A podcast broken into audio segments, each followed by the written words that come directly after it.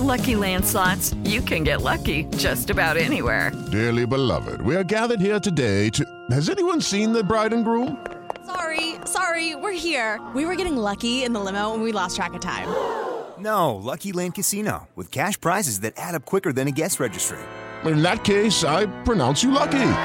Play for free at LuckyLandSlots.com. Daily bonuses are waiting. No purchase necessary. Void were prohibited by law. 18 plus. Terms and conditions apply. See website for details. Na Jovem Pan, Economia em Foco. Com Denise Campos de Toledo. É, e hoje o Economia em Foco discute os desafios na execução da política econômica. Nós vamos ter como convidados aqui participando do nosso debate Zeina Latifi, que é economista e consultora, Marcelo Kifuri Moinhos, professor de economia da FGV, e o André Saconato, que é assessor econômico da FEComércio, SP, a Federação do Comércio do Estado de São Paulo. Eu lembro que você pode acompanhar o Economia em Foco nas plataformas da Jovem Pan News, no YouTube, no Facebook, pelo Twitter, no rádio e também no Panflix, que é o aplicativo da Bom, já estamos aí com o André e vamos ah, começar a saber, André, como é que você está vendo o andamento da, da economia brasileira e a perspectiva de execução da agenda, porque nós tivemos aí muita discussão em torno da PEC emergencial, ainda tem a próxima etapa na Câmara, veio um certo alívio, porque não houve uma desidratação, um fatiamento maior, mas ela saiu bem desidratada desse processo, mas havia preocupação, por exemplo, do, com o estouro do teto para além do, da volta do auxílio emergencial. Há preocupações aí com relação à agenda de reformas. Claro que na execução da agenda a gente tem que colocar a nossa agenda de vacinação também e de controle da pandemia. Mas fala aí, André, qual a sua expectativa?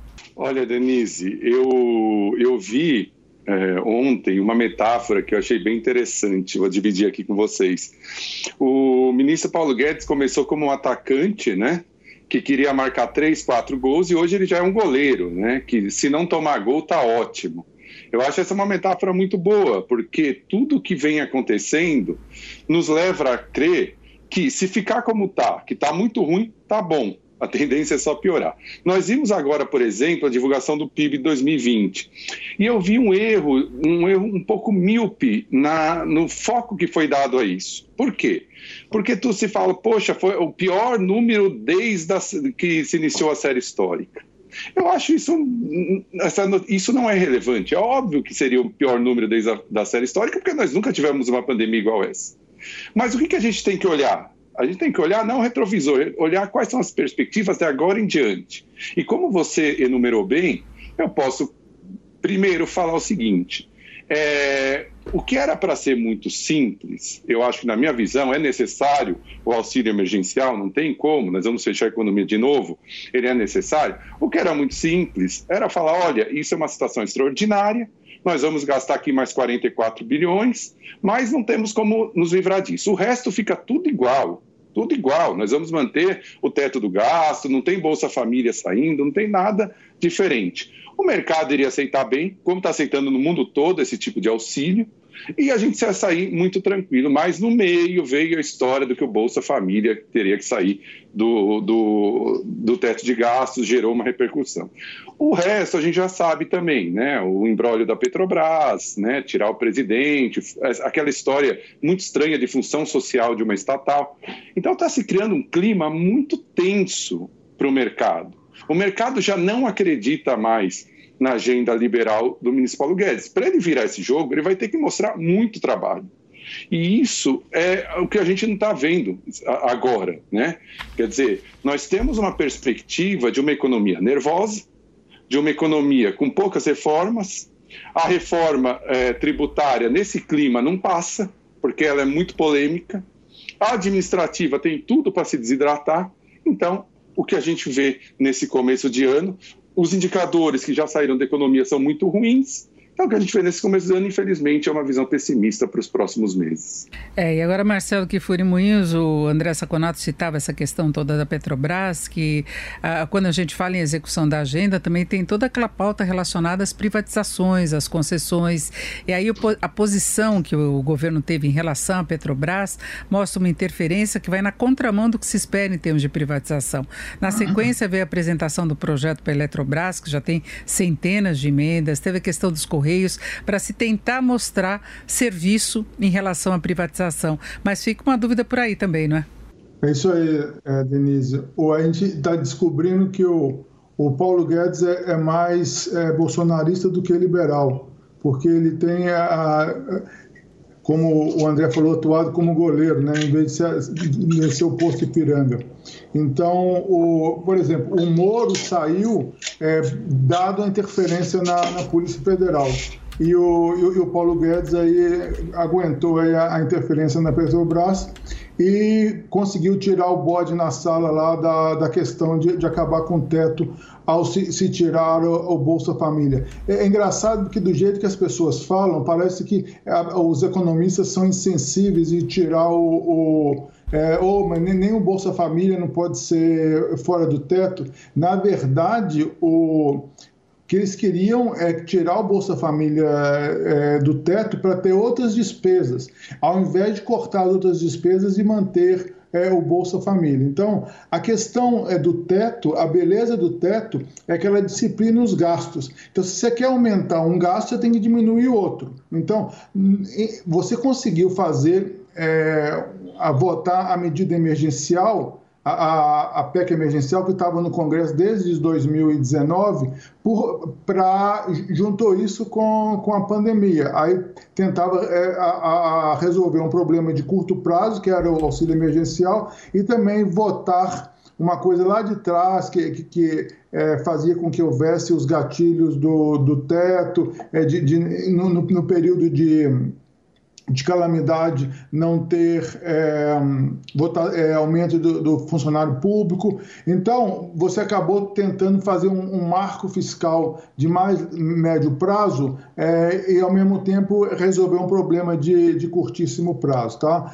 E, voltando um pouco ao que o André falou sobre o resultado do PIB, outra coisa que também me, me deixou um pouco indignado é falar que, o, por causa do resultado do PIB, o Brasil deixou de ser é, as dez maiores economias do mundo. Não foi por causa disso que deixou de ser uma das dez maiores economias do mundo, foi por causa da desvalorização do real. Porque a, a queda no, do PIB no Brasil foi até mais modesta que vários outros países mas o custo disso foi bastante elevado em termos fiscais e a gente está vendo aí que tem pouca bala na agulha aí para dar mais auxílio, né?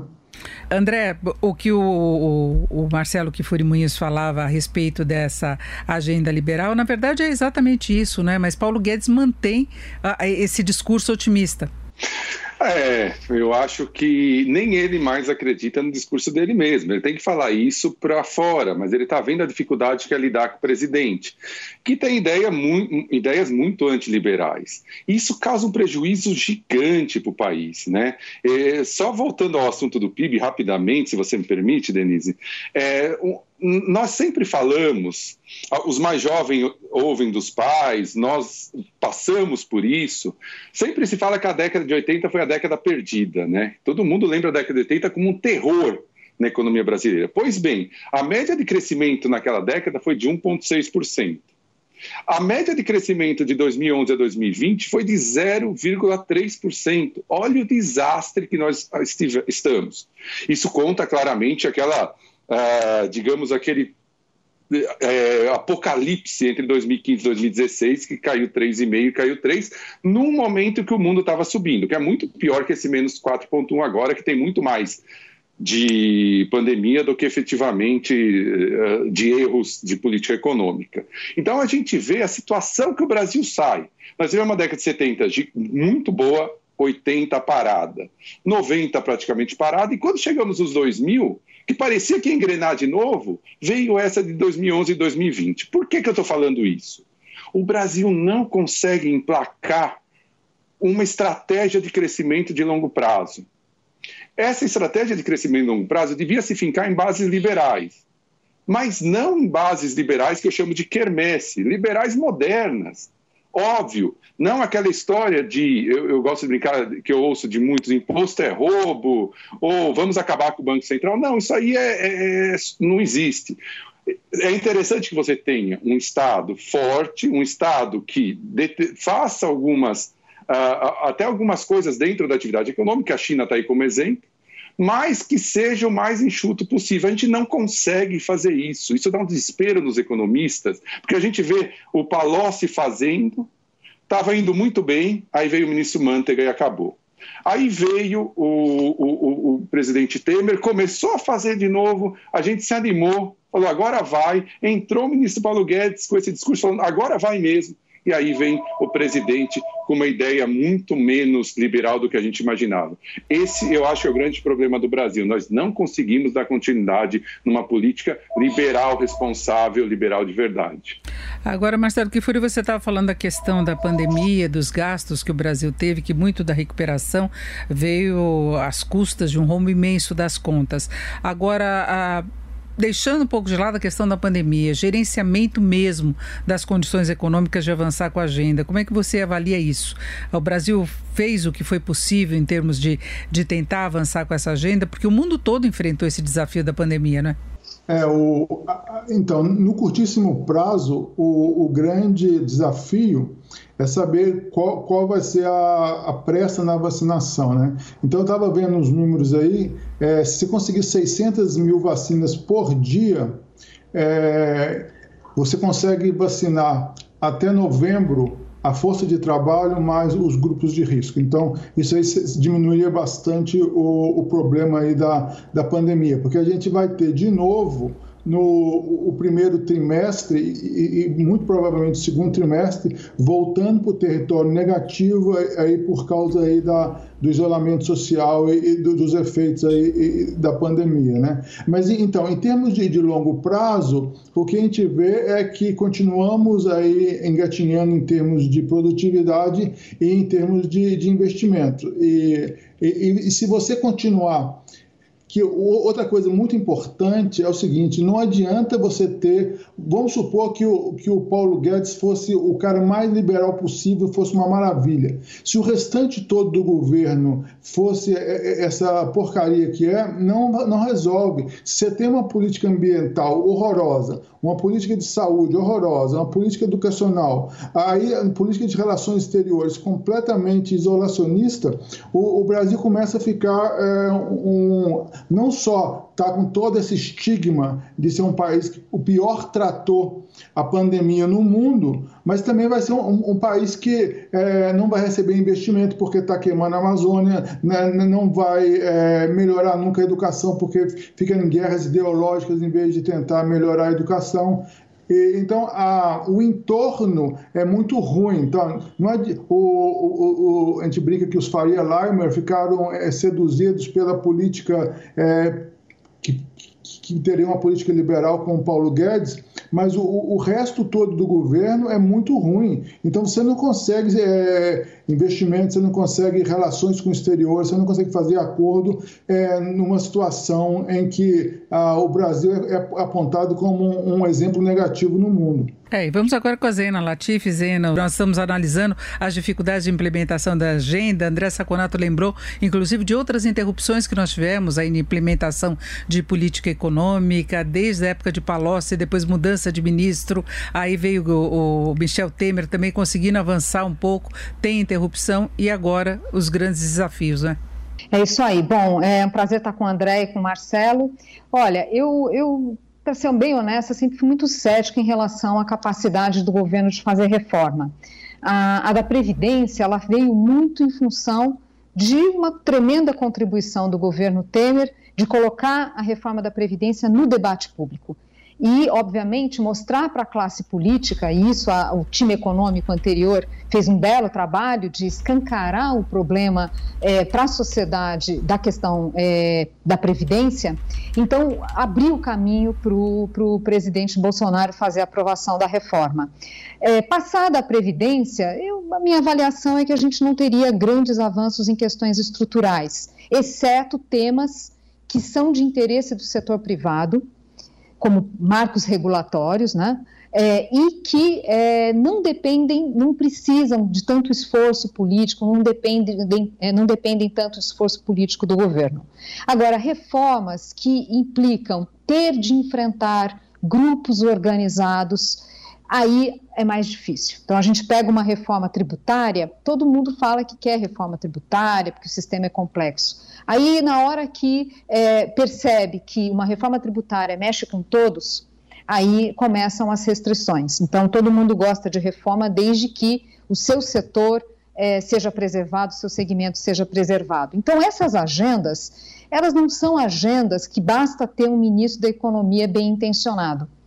Isso é, isso é agenda de governo. Né? E, e o Brasil é um país difícil em que o desenho político atrapalha, em que as várias clivagens atrapalham esse chamado Estado patrimonialista, em que todo mundo tem ali um pedaço no orçamento público, quer dizer, são muitas negociações que precisam ser feitas.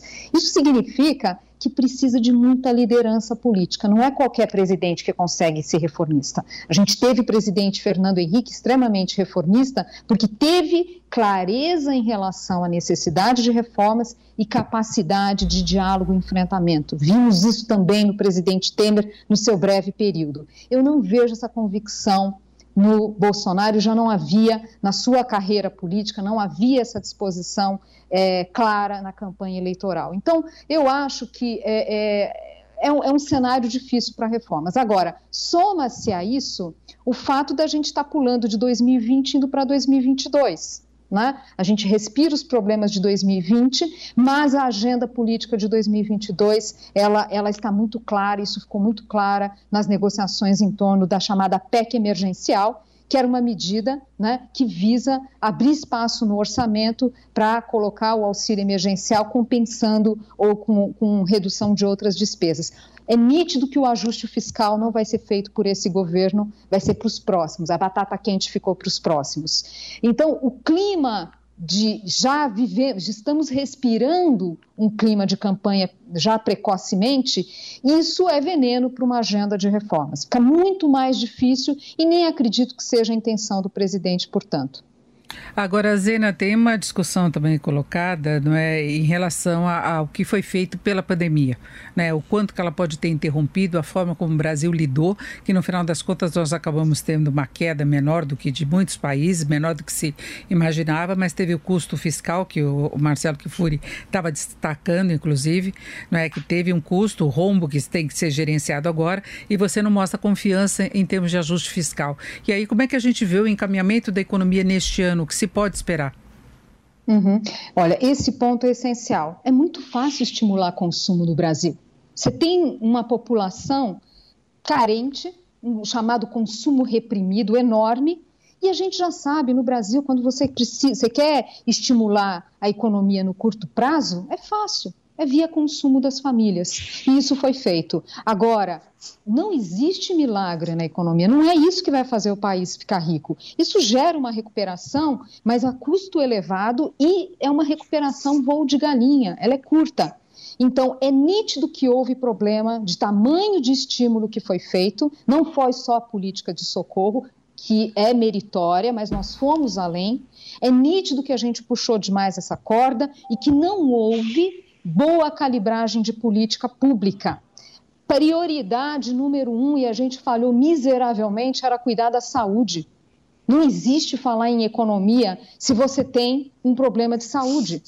A gente está colhendo os frutos em 2021 de não termos cuidado da saúde em 2020. Estamos aqui contando vacinas a conta-gotas e uma corrida que a gente não sabe o que, vem primeiro, as, as, as mutações ou a vacina. Né? Então não adianta você despejar um monte de dinheiro na economia se você não cuidou daquilo que era o passo principal. Primeira coisa. Segunda coisa, o estímulo ou, aquilo que foi colocado do ponto de vista de recursos públicos para socorrer, ainda que em boa medida meritório, foi excessivo. A gente está comparando Brasil, os patamares que a gente gastou, da ordem de 9% do PIB, compara o Brasil a país rico. Nós não somos país rico. A gente destoa daquilo que, do esforço que foi feito, destoa da América, da, perdão, da, da, experiência de países emergentes e, é, além disso, saindo de um ponto inicial de contas públicas muito pior. Então, agora a conta chega, não tem milagre. E aí, como se não bastasse, quando a gente olha toda a, a, a política que foi feita, ela foi mal calibrada focado demais em, em, consumo e de menos em emprego, em, em, ajudar as empresas a se adaptarem a essas novas realidades tecnológicas, por exemplo. Então, tudo na vida tem um custo. Né? A gente vê, por exemplo, a China, não estou defendendo que a gente deveria ter feito o que fez a China, mas só para colocar o exemplo extremo para né, para fazer a, a, o meu ponto. Cuidou da saúde, conteve a doença rapidamente, fez socorro a empresas para preservar emprego, empresa de todo quanto é tamanho. Né? Um foco muito importante nas médias empresas que têm mais dificuldade para conseguir crédito. Bom, claramente nós não fizemos isso, em que pese o fato das políticas de crédito terem sido bem-sucedidas e com uma excelente parceria do governo com a iniciativa privada. Mas é isso, agora a fatura chega. Nós temos um país que está enfrentando uma, uma terrível onda, né? É, que a gente não sabe onde vai parar, é exemplo no mundo a não ser seguido, e um rombo fiscal que não vai ter é, é, uma atenção a ele tão cedo. É, e André Saconato, esse rombo fiscal limita novas ações, a gente viu agora em relação à volta do auxílio emergencial e os riscos que estão envolvidos nesse tipo de discussão, né? Com certeza, com certeza. Como a Zena disse, é, como nós não cuidamos lá atrás da saúde, nós vamos ter que fazer aqui em São Paulo, por exemplo, já vi no Rio Grande do Sul, em Santa Catarina, outro fechamento. E outro fechamento numa situação muito mais complicada, porque naquele primeiro fechamento as empresas ainda estavam em uma situação normal. Se tivesse uma ou outra empresa em situação ruim, era por sua própria, por problemas próprios. Agora não, agora nós pegamos uma, uma empresa que está um ano sem ter o seu faturamento normal, sendo que três meses ela ficou totalmente fechada. A empresa média, mesmo com, como a Zena falou, com os programas de crédito, ela vai ter problemas. Por quê? Os programas do Pronamp de crédito que saíram em julho têm uma carência de oito meses, que dá exatamente agora, quando a gente vai fechar de novo. Então, é, é uma situação muito complicada para a economia por a gente não ter tratado da, da, da, saúde lá atrás. Nós estamos trazendo um problema de março do ano passado amplificado. E numa, numa situação com a dívida PIB batendo, a dívida bruta PIB batendo 90% do PIB. Aí, aí alguns falam, não, mas quando estava 73%, vocês falavam que se aumentasse ia ser um problema e... Não, existe uma tolerância do mercado no mundo para um aumento de, da relação dívida-PIB. O que se está olhando hoje são as perspectivas de que esse novo nível seja o nível final que não vá continuar crescendo, que seja sustentável. E é justamente isso que o mercado está preocupado que não ocorra no Brasil. Porque, como uh, já foi falado aqui várias vezes, as reformas uh, tão, estão muito comprometidas. Né? A própria reforma da Previdência já não se fala mais no aspecto positivo dela, porque a pandemia fez a gente gastar mais 60% de toda a economia que se, se teria em 10 anos e a perspectiva é muito ruim. Então, é, é, realmente, nós chegamos numa situação que é muito desafiadora. E aí, aí eu teria que ter, como a Zena disse, uma liderança mais uh, clara e forte politicamente. Agora, Marcelo, como é que você acha que pode se lidar? Porque todos os programas contavam que na virada do ano estaríamos numa situação melhor em termos de pandemia. Então, era o programa de manutenção do emprego e da renda, a questão de crédito, auxílio emergencial, e de repente se tem toda essa situação a ser administrada novamente e tem uma gravidade da situação das empresas também que devemos considerar, tanto que mesmo com a recuperação que houve do emprego no final do ano passado, com os dados até melhores do que se previa, as projeções pessoas apontam aumento do desemprego. Né? Então dá a impressão que economista e também a mídia, como se costuma dizer, é, é pessimista, é alarmista, mas é a realidade que nós temos, né? É, o, e ainda, só para é, ser mais pessimista ainda, a gente está tendo outro problema, que, vai, que é o. Como você gastou muito, você é, gastou 8, 9% do PIB, e a gente já tinha uma dívida elevada, o câmbio desvalorizou muito.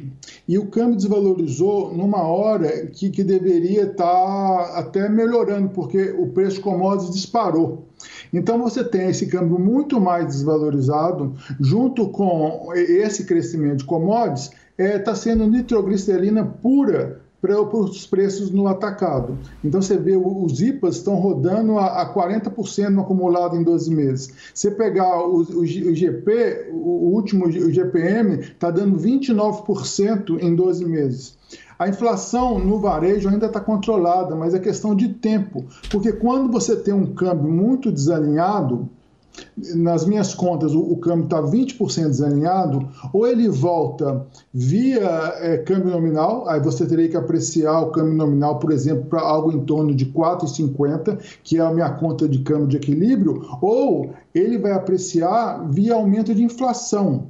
Tá? Então, se começar, já está a inflação fortíssima no atacado, e para ela não passar para o varejo, o Banco Central vai ter que começar a agir. E aí vai piorar mais ainda para a economia, porque vamos ter que subir juros, a, a curva de juros já está bem inclinada, vai ter aperto de crédito para as empresas, então é mais um problema, mais um, uma, uma, questão negativa aí nessa análise de conjuntura. Eu acho que é, é, é, é praticamente dado, tanto na, na, avaliação dos economistas, como na avaliação é, é, como o que está precificado na curva de juros, que já vai começar a subir é, pelo menos 50 pontos aí na no Copom de março.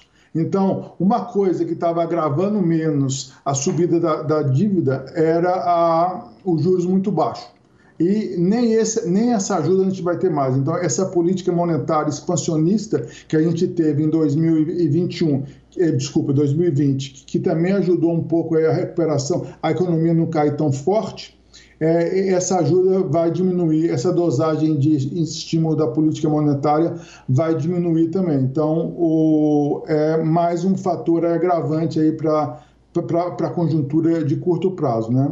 Então, eu concordo muito com o que, a, com todo mundo falou aí. A, a falou aí da, é, que, que o programa foi mal calibrado. Você vê que uma das grandes é, manifestações que foi mal calibrado, que a pobreza diminuiu é, no ano passado. Então, você pode fazer, pensar em várias formas de diminuir a pobreza, mas não, é, não era hora, no meio de uma pandemia, você diminuir a pobreza. Isso mostra que é, foi é, um pouco exagerado é, é, essa ajuda aí. Foi só de, de eu estava olhando esses números, foi 428 bi de reais o que equivale a 5% do PIB em auxílio emergencial. Seguimos com Economia em Foco, que hoje discute os desafios da execução da política econômica e tem como convidados a economista e consultora Zeina Latifi, o Marcelo Kifuri Moinhos, que é professor da FGV, e André Saconato, que é assessor econômico da FEComércio São Paulo. Você pode acompanhar o Economia em Foco nas plataformas da Jovem Pan News, no YouTube, no Facebook, pelo Twitter, no AM e também no Panflix, é o aplicativo da Pan. E eu volto agora com a Zeina Latifi. Zeina, a impressão que a gente tem em todas essas discussões e que nós tivemos aí no primeiro bloco é que estamos apagando apagando incêndio, não é? Então você tem que resolver problemas sociais sérios acarretados aí pela pandemia, a situação das empresas, tentar colocar algum remendo aí no rombo fiscal para estabelecer uma confiança maior, para diminuir a pressão que se tem sobre o dólar, principalmente, que acarreta pressões sobre a inflação e a inflação que vai levar aí junto com outros fatores o Banco Central a elevar os juros. Então é, é, é um, um ciclo não muito otimista que se tem hoje da economia, né? Olha, é, esse ponto que você tocou é importante. Quando a gente foca demais no curto prazo, isso tem implicações no comportamento de empresários, do mercado, porque o curto prazo faz parte, né? Não tem jeito, tem uma crise aí, não dá para fechar os olhos, é, mas era essencial ter uma, uma, a gente olhar e enxergar com clareza uma agenda de governo para o longo prazo. Quer dizer, exatamente porque a gente só enxerga é, o tapar buracos e a gente não enxerga a, a, a, algo mais ousado, né, que, que de fato é, traçar uma agenda para o país, é por isso que, por exemplo, a taxa de câmbio sofre, esse tema já foi colocado aqui pelo Marcelo. É, então, tem custo essa estratégia. A gente pensa que está tá, tá acertando ao focar o curto prazo, mas essa, é, esse olhar de uma agenda mais ampla, isso, isso atrapalha a reação da economia. Né? Quando a gente olha é, esse desempenho do dólar, absoluta, concordo com o Marcelo, absolutamente descolado do que, do que seria o razoável, né? mostra que está muito claro: o país não cresce, não tem uma agenda clara na saúde, na economia, está meio que né, é, é, dependendo do, dos bons ventos. É, então, sai caro essa estratégia. E se a gente for pensar historicamente no Brasil, toda vez que a gente fez isso, a gente colheu tempestade depois. Então, precisávamos ter, aproveitar a crise. A crise é sempre ruim, mas tem que aproveitar a crise exatamente para fazer reformas, Né? É, Para isso, né, não é nada automático, precisa de liderança. É, é o André já tocou nesse assunto. É, precisa aproveitar a crise para enfrentar os nossos demônios, para enfrentar os nossos problemas. Isso seria um calmante para os mercados e uma tranquilização né, para quem está ali na linha de frente, o empresário que está tomando decisão. Quem que vai contratar a mão de obra? Quem que vai investir nessa confusão que está o país? É, e aí você acaba tendo uma politização maior de uma situação que está colocada, que é a necessidade ou não de interrupção de atividades, de novas restrições que a gente está vendo em todo o país, não é? começando a valer mais fortemente nesse final de semana em São Paulo, mas uh, em todo o país, por, por causa de quase um colapso da saúde, e aí todos os problemas da economia, problemas empresariais, o não andamento é atribuído a essas restrições, quando a gente sabe que tem problemas muito maiores na gestão, né, Zena? Exatamente. Veja, é, nós fomos a, a, gente foi acumulando ao longo dessa crise muitos erros. É, o próprio auxílio emergencial que o Marcelo já colocou aqui, é claro que ele era necessário, mas a gente teve tempo de calibrar esse, esse, esse programa para que realmente recebesse quem realmente precisa. Aqui contando aqui uma historinha para vocês, é o anedotal, mas só para ilustrar para quem está nos acompanhando. Eu conheço jovem, filho de colega do mercado financeiro, quer dizer, elite do país. O jovem tem estágio, ele tem uma renda, ele conseguiu o auxílio emergencial e comprou o quê? Uma guitarra. Então, quer dizer, é óbvio que a gente gastou mal. Então, nós, nós, o Brasil precisa levar mais a sério o desenho de política pública. É, não é só retomar a reforma, mas é fazer, ter esse cuidado, como um médico precisa ter cuidado quando vai receitar um, um remédio para um paciente, de ir lá analisar os sinais vitais do paciente, muda a medicação, ajusta. É a mesma coisa na economia. A, a, política econômica, a política pública, ela não se faz de grandes enunciados. Vamos privatizar, vamos fazer a reforma, não sei o quê. Isso é o dia a dia. E nós temos técnicos com condições de desenhar boas políticas públicas. O problema é esse. Né? Bate no presidente, o presidente fala: não, eu não quero que se discuta esse assunto.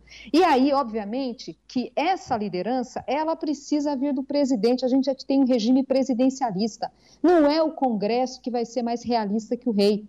Se o presidente mostra pouco compromisso com a agenda de reforma, dessas que precisa ter enfrentamento de grupos organizados que legitimamente ou não defendem os seus interesses, se o presidente não faz isso, não é o Congresso que vai fazer. Não adianta colocar a culpa no Congresso. Quem tem que pautar o Congresso num regime presidencialista é o presidente da República. E não pode ficar o ministro é, é, falando sozinho. É, e André Saconato tem essa discussão, por exemplo, em relação à reforma administrativa, que se optou por enviar ao Congresso uma reforma bem mais amena do que se imaginava, com poucos reflexos de curto prazo, e a gente viu na própria discussão da PEC emergencial a, as restrições que se faz a cortes no funcionalismo, né? É, e, e o presidente já mostrou que ele não, como a Zena já disse, que ele não está disposto a comprar briga não está disposto a comprar briga. Mesmo na reforma da Previdência, se nós lembrarmos, os, os militares ficaram de fora. Quer dizer, isso dá uma grande mostra do que, que se pode esperar.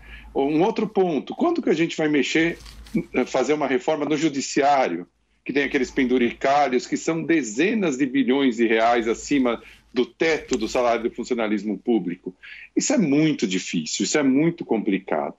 E eu queria também, Denise, é, é, colocar aqui na nossa discussão um risco que vem de fora no que o Marcelo falou. O câmbio já está desvalorizado, já vem sendo desvalorizado, está tendo movimento lá fora de aumento das taxas dos títulos públicos americanos de 10 anos, que são os standards, né? Todos de longo prazo, mas o 10 anos é o standard. Só para a gente ter uma ideia, esse título chegou a 0,5% no pior da pandemia, hoje já está 1,5%, batendo 1,6% que, que, qual é o problema disso, né, na realidade? Se isso se estabilizar ou até vir a aumentar, porque os Estados Unidos estão crescendo muito, em janeiro todos os indicadores, venda no varejo mais de 5%, encomendas de bem duráveis mais de 3%, produção industrial 1%, no momento que eles tinham 5 mil mortes diárias, já estava crescendo assim. Agora ainda tem um milhão, um trilhão e meio de poupança guardada do ano passado, porque eles não gastaram, um trilhão e novecentos do novo pacote do, do presidente Biden e ainda um pacote de infraestrutura ali tentando sair. Isso sem contar no projeto que agora foi esquecido de dobrar o salário mínimo. Então, tudo isso vai fazer com que a economia americana seja muito forte esse ano. Eles vão vacinar todos os americanos adultos até o final de maio. Isso vai gerar claramente um ajuste das taxas de juros lá. E isso também vai gerar novamente uma saída de dólares dos países é, em desenvolvimento para voltar para lá. Então, nós vamos ter mais uma pressão para desvalorização do real e para aumento de juros aqui, porque a gente não vai poder ficar com um juro menor real menor do que é, os Estados Unidos. Isso é, entre um, os, o, os capitais entram em colapso, né? Os capitais estrangeiros estão aqui. Então, assim, tem mais um risco vindo de fora. Se não bastasse todos esses riscos que nós citamos aqui, ainda tem esse risco do aumento de juros. Eu não estou falando aqui é interessante que o nosso ouvinte entenda, não estou falando assim, que o Fed vai aumentar os juros, a taxa básica. Mas o mercado já precifica essa recuperação nos juros de longo prazo. E isso vai bater aqui certamente. É, essa tem sido aí uma da, das questões colocadas pelo mercado aí nas últimas semanas, além das questões domésticas, exatamente essa pressão dos juros no exterior e as indicações são de que o Federal Reserve não estaria tão preocupado assim com essa condição e há possibilidade sim de aumento dos juros caso a economia americana ah, tenha algum sinal mais firme de inflação com essa recuperação que vem sendo desenhada, especialmente no mercado de trabalho. E Marcelo, que, que foi Moinhos, o Brasil acabou perdendo uma boa oportunidade de captar muito dinheiro dinheiro de fora, não é? Porque nós temos uma extrema liquidez no exterior, porque assim como no Brasil, outros governos também injetaram muito dinheiro no ambiente de juros muito baixos, juros negativos também, e o Brasil perdendo de novo a oportunidade. Exato. E agora, na hora que a maré está tá mudando, né?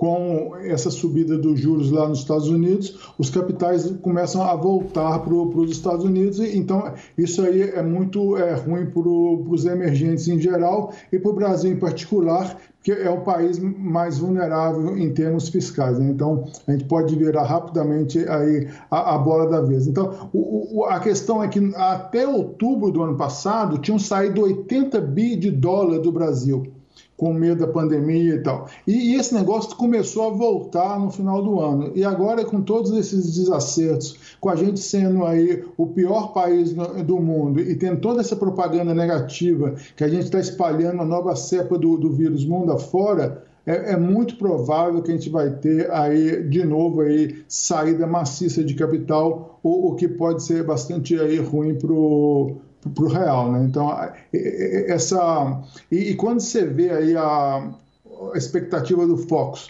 de inflação a 4, câmbio a 5 e juros a 4 no final do ano, com, essa tempestade perfeita se formando, a gente vê que esse, esse cenário é muito róseo, né?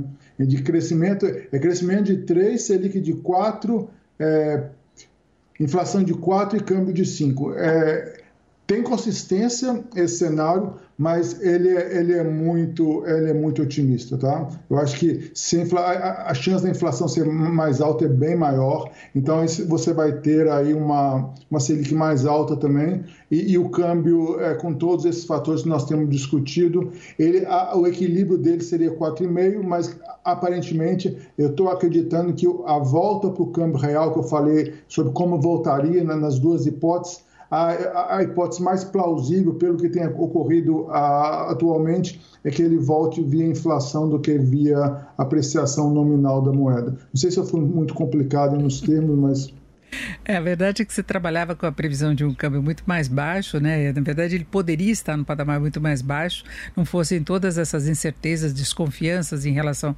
ao andamento da economia, em relação à política econômica, em relação a ações de governo mesmo. Uma das coisas que levaram a essa pressão mais recente foi a intervenção na Petrobras. Agora, Zena, para a gente não ficar falando só do que do que está ruim, o que se poderia fazer hoje nas condições, com todas essas limitações, porque a gente viu até um momento de animação do mercado com as eleições da, das novas presidências aí da Câmara e do Senado, porque tem um alinhamento político maior com o presidente, com o governo, então se tiraria de cena, em princípio, uma divergência que poderia ter atrapalhado no ano passado a agenda. Né? A gente sabe que não foi tão simples assim o processo, mas é, é, essa expectativa de encaminhamento de pautas relevantes. Se fala muito em marcos regulatórios, se fala muito na possibilidade de algumas pri privatizações pontuais, alguma coisa que possa trazer alguma atividade maior para a economia. Você vê condições para isso? Olha, eu, eu não compartilho essa visão que a mudança da presidência no Congresso é, é um fator para destravar reformas. Eu não compartilho essa visão. É, primeiro, porque a gente tinha ali liderança na Câmara com um compromisso e uma compreensão muito grande em relação à importância de reformas. E a divergência na política, ela é fruta, né? Nós estamos num regime democrático, tem hora que tem divergência mesmo, e tem temas que as pessoas pensam assim: ah, mas mandou para o Congresso, agora o Congresso vai aprovar.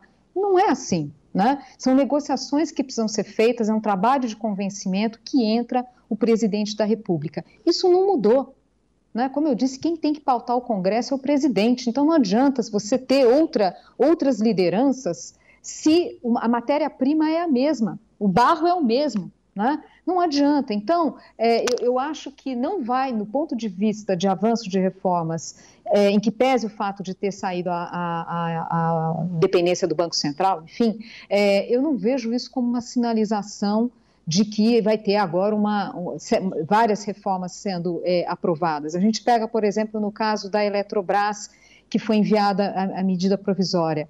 Primeiro que não seria, né, um ponto que a, que a Helena Landau sempre coloca, não era um tema para uma medida provisória. Isso gera, é, segundo né, especialistas, é inconstitucional é, e nem seria o melhor instrumento. Medida provisória quando se trata de coisas urgentes. Então, só para colocar que os grandes enunciados às vezes impressionam as pessoas mas o dia a dia da política, o dia a dia de você ter que avançar em temas polêmicos, aí a conversa muda. O que, que exatamente foi enviado? O que, que, tem ali nas entrelinhas? Tem matérias que são alheias, que estão entrando para beneficiar um setor ou outro, que o governo tem que ficar atento? Tem. Quer dizer, é, é, a gente não pode ficar preso só à manchete. A gente tem que olhar a, a, complexidade desses temas do ponto de vista técnico e do ponto de vista político. Algo que eu não vejo esse cuidado vindo do governo. Eu não vejo a Casa Civil, que seria onde deveria é, ter essa arrumação, né, a Casa Civil como maestro ali, que, que, que estabelece prioridades, que verifica se, se aquilo que foi enviado ao Congresso do ponto de vista jurídico está correto, se está redondo, se do ponto de vista econômico também, se politicamente já é um assunto maduro o suficiente para iniciar a tramitação no Congresso. Isso a gente não vê. Né, que é uma coisa que, aliás, é muito peculiar desse governo e que nos outros isso havia maior cuidado. Então, é muito, essas engrenagens, elas não estão, elas não estão funcionando. Então não adianta você chegar e falar, não, é, tal, tal presidente da, da, da casa não, não, é alinhado com o governo, é só tirar. Isso é uma visão, na minha, na minha opinião, assim, equivocada em relação a como funciona a política no país. Agora, isso dito, isso dito, né, já que a questão de é, é, pessimismo ou não, tem um ponto aqui que eu vou resgatar que é o seguinte: é, o papel dos analistas, da academia, da imprensa, enfim, que são o que a gente chama das instituições democráticas intermediárias, né? É alertar para esses riscos mesmo. Porque quando as coisas estão avançando, a sociedade ela identifica isso na vida dela, né? Com inflação baixa, com o mercado de trabalho evoluindo. O que acontece é que quando tem problemas na política econômica, muitas vezes a sociedade só vai perceber o, o equívoco quando já foi, quer dizer, já, o erro já foi cometido. Então, o papel é, da academia, dos analistas, da imprensa, é justamente alertar para o problema antes que o problema se instale, quer dizer, enquanto ainda há chance de é, fazer ajustes, né, ou reorientar a política econômica. Essa, essa pressão cambial, essa reação dos mercados, que muitas vezes pode irritar as pessoas, parece que o mercado financeiro é um ente insensível, na verdade é muito didático. Né? A gente viu isso acontecer na, na, na, nessa chamada PEC emergencial. Ela estava indo por um caminho muito ruim e não foi o ministro Guedes que segurou. Quem segurou foi a reação do mercado financeiro falando tem problemas aí, precisa acertar o rumo. É a classe política acertou, não foi o ministro sozinho. Então, esse papel de alerta, por mais que passe uma imagem antipática, é, é importante as pessoas entenderem que os alertas precisam ser feitos. É o médico que dá bronca quando a gente sai da linha. É, esse susto veio inclusive com a intervenção na Petrobras, né? O que aconteceu depois com o dólar, com bolsa de valores, se levou à acomodação, se tentou apresentar, acelerar alguma coisa em Eletrobras, em Correios, teve teve também outra sucessão de problemas, mas eh, de qualquer modo dá, dá uma parada, né? Leva um susto com esse tipo de reação, porque se sabe que dólar pesa na inflação e inflação é um ponto sensível até do ponto de vista de popularidade, né, Zena?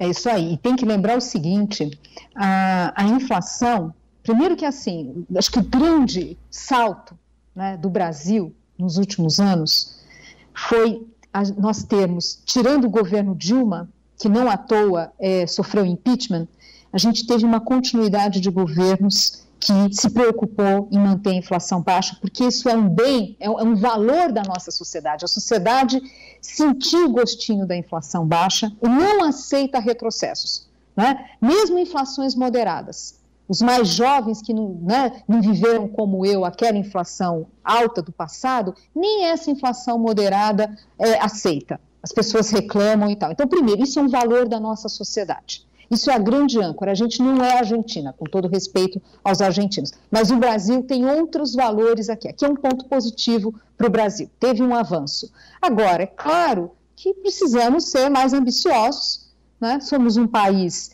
que vai ficando para trás. Acompanhar quer dizer, tornarmos um país com mais justiça social, com um padrão de vida melhor, o esforço que a gente tem que fazer é enorme, porque foram muitos anos de baixo crescimento, então a gente precisa é, fazer esse esforço e não perder essas oportunidades. Né? Você estava ali né, com o Marcelo discutindo a questão das oportunidades perdidas. A gente não pode ficar perdendo oportunidades desse jeito porque a gente já está muito atrasado, a gente já está muito descolado é, do mundo e até de países vizinhos da América Latina.